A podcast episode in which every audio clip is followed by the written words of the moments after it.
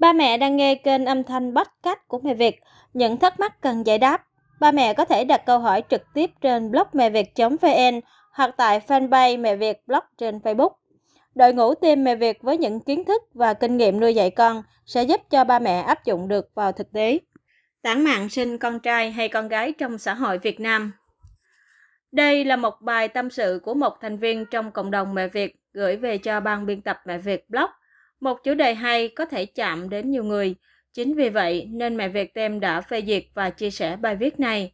Rất mong nhận được nhiều những chia sẻ, tâm sự của ba mẹ về cuộc sống gia đình. Mẹ Việt Tem luôn sẵn lòng lắng nghe, thấu hiểu và đồng hành cùng ba mẹ. Sinh con trai hay con gái Sinh con trai hay con gái vẫn là câu chuyện muôn thuở trong xã hội Việt Nam ta từ xưa tới nay. Vấn đề này cũng xảy ra ngay cả trong gia đình tôi.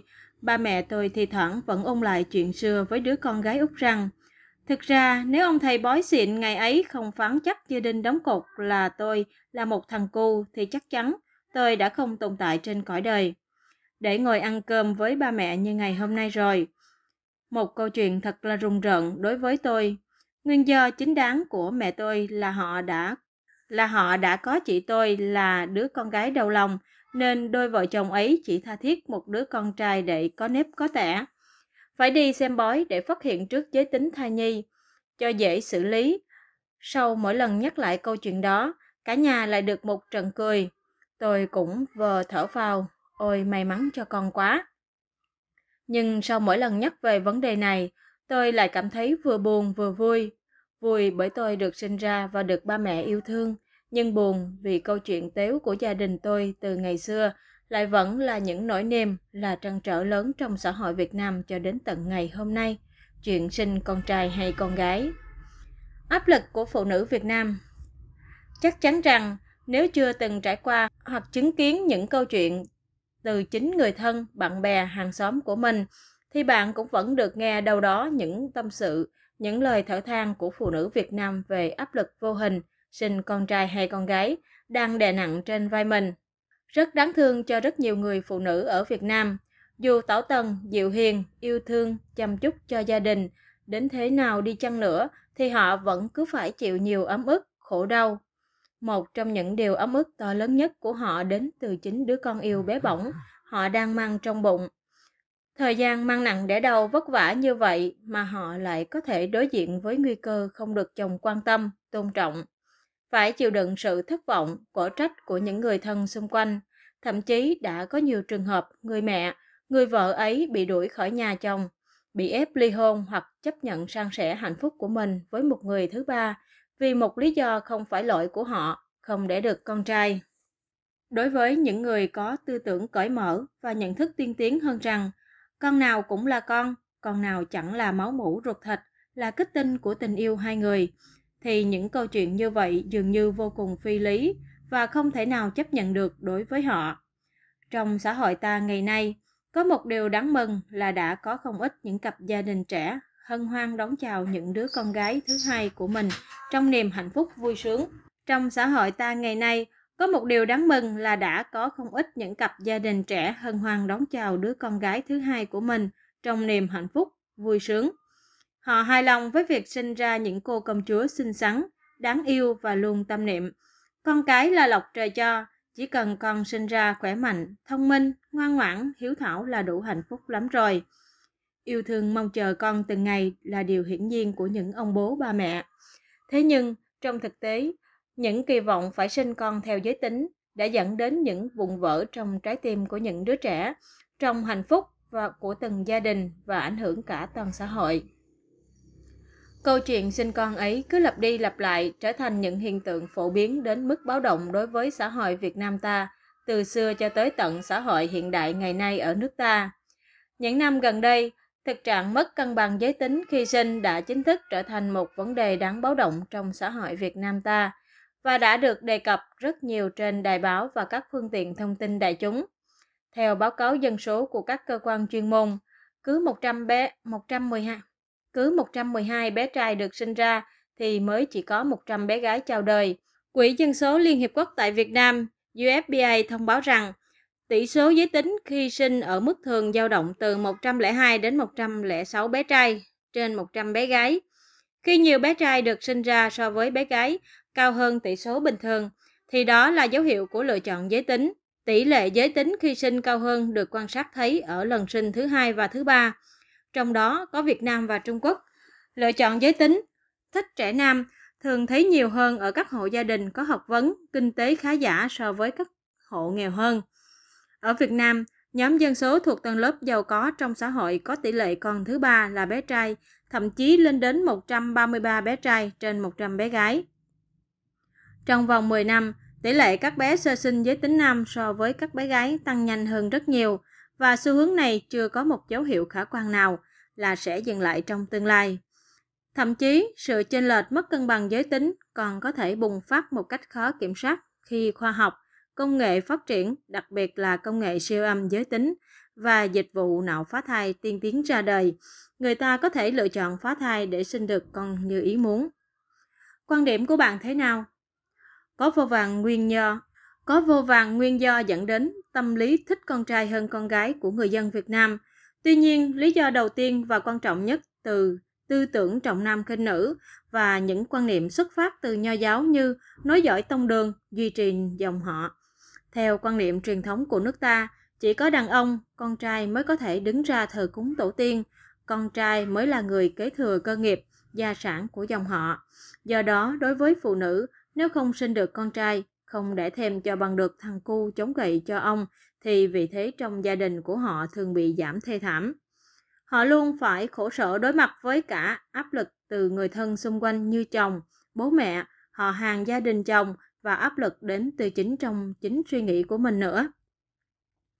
Trong thâm tâm của rất nhiều người phụ nữ, những mong muốn vô thức sinh con trai thì mình và con đỡ khổ, cuộc sống mới yên ổn, yên tâm hơn cũng dần dần ngấm sâu vào bên trong họ, đến khó lòng nhận thức và thay đổi được. Những người đàn ông không có con trai cũng dễ bị bạn bè, đồng nghiệp, gia đình trêu chọc, khiến họ cảm thấy mình không có nam tính, bị đả kích, bị thua kém hay mất mặt. Và một nguyên nhân quan trọng không kém và một nguyên nhân quan trọng không kém khác cũng đến từ quan niệm truyền thống của xã hội Việt Nam đó là chỉ có đàn ông mới có thể chăm sóc cha mẹ già tốt hơn về mặt vật chất. Khi hệ thống an sinh xã hội cho người cao tuổi ở nước ta hiện nay vẫn chưa phát triển, 70% dân số đang sống ở nông thôn không có lương hưu hay trợ cấp xã hội, thì khi về già họ cũng vẫn lo lắng và cảm thấy bất an cho tương lai. Chính vì vậy, con trai vừa được coi là trụ cột về tinh thần, vừa được coi là trụ cột về kinh tế cho cả gia đình, khiến cho việc ưa chuộng con trai đã ăn sâu vào tiềm thức của mỗi cá nhân gia đình và trở thành một phần của nền văn hóa truyền thống Việt Nam. Ngày nay, phụ nữ đã đóng một vai trò quan trọng trong mọi lĩnh vực của đời sống không thua kém nam giới, và y học đã chứng minh việc sinh con nào là do đàn ông quyết định, chứ không phải ở phụ nữ. Có lẽ không cần nói ra thêm, ai ai cũng hiểu rõ về nạn bất bình đẳng giới, nhưng vẫn không tài nào gạt tâm trí. Nhưng vẫn không tài nào gạt tâm trí trọng nam khinh nữ sang một bên để vô tư đón nhận bất cứ một đứa con, đứa cháu dù là trai hay gái. Và nếu như việc lựa chọn giới tính không dừng lại, thì chắc chắn nó sẽ để lại những hậu quả to lớn cho thế hệ mai sau. Theo ước tính của Bộ Y tế, đến năm 2050, khoảng 4,3 triệu đàn ông Việt Nam ở độ tuổi trưởng thành sẽ không tìm được người để kết hôn. Sự chênh lệch giới tính đã vẽ ra một viễn cảnh khó tránh khỏi, là một số lượng lớn đàn ông trẻ sẽ không thể tìm được bạn đời, kết hôn và có con. Điều này cũng đồng nghĩa với sự kém đa dạng hơn về thị trường lao động, văn hóa, chính trị. Chẳng hạn như đàn ông sẽ là người làm những công việc xưa này thích hợp với phụ nữ như giáo viên mầm non, tiểu học, hộ lý, y tế, dệt may, tiếp viên hàng không, vân vân. Và nạn mại dâm, nhu cầu buôn bán phụ nữ lại càng bùng nổ và khó có thể kiểm soát. Thực ra nhận thức một cách nghiêm túc những hậu quả này, nhà nước đã thực hiện nhà nước đã thực hiện một số biện pháp như cấm các cơ sở y tế tiết lộ giới tính của thai nhi, cấm phá thai chọn lọc giới tính. Tuy nhiên, quy định này không được thực hiện nghiêm ngặt và cũng có phần khó kiểm tra. Phong trào thúc đẩy phụ nữ tham gia và đảm nhận công việc duy trì dòng họ và thờ cúng tổ tiên như nam giới cũng được đưa ra. Nhưng thành thật mà nói, nhưng thành thật mà nói, thay đổi một lối suy nghĩ và văn hóa đã ăn sâu vào gốc rễ là truyền thống quá lâu đời của người dân không phải là điều dễ dàng. Điều này luôn cần những nỗ lực và sự nhận thức vô cùng lớn của toàn xã hội và sự cởi mở tiếp thu của mỗi cá nhân để đẩy lùi những gì đã cũ nếu không muốn nó là cổ hủ của xã hội mình. Lời nhắn gửi Dù vậy, tôi vẫn tràn trề một niềm tin. Dù vậy, tôi vẫn tràn trề một niềm tin và hy vọng rằng mọi người sẽ không còn quá nặng nề chuyện phân biệt giới tính nữa. Tôi tin thay đổi tư duy không đến từ việc khen ngợi con trai hoặc con gái một cách khiêm một cách khiên cưỡng như con gái có hiếu với cha mẹ hay con trai lo việc tự thờ. Nó đến từ tình mẫu tử thiên liêng, sự sáng suốt và bản lĩnh kiên cường của người mẹ trước những kỳ vọng và tư tưởng áp đặt của người ngoài.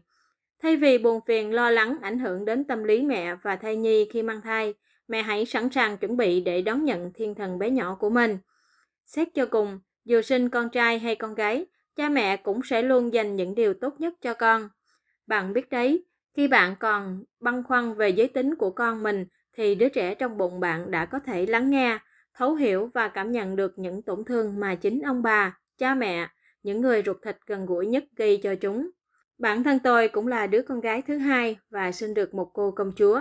Tôi hiểu rất rõ những hạnh phúc mà chỉ có những bậc phụ huynh nào sinh con gái mới hiểu được và tôi cũng rất mừng cho những người bạn, người chị đã sinh những bé trai kháu khỉnh, mạnh mẽ và đáng yêu. Tôi thấy điều hạnh phúc không phải là ở giới tính của con, chúng ta không ai có quyền quyết định điều đó. Điều hạnh phúc là sinh ra con khỏe mạnh và nuôi nấng dạy dỗ con nên người.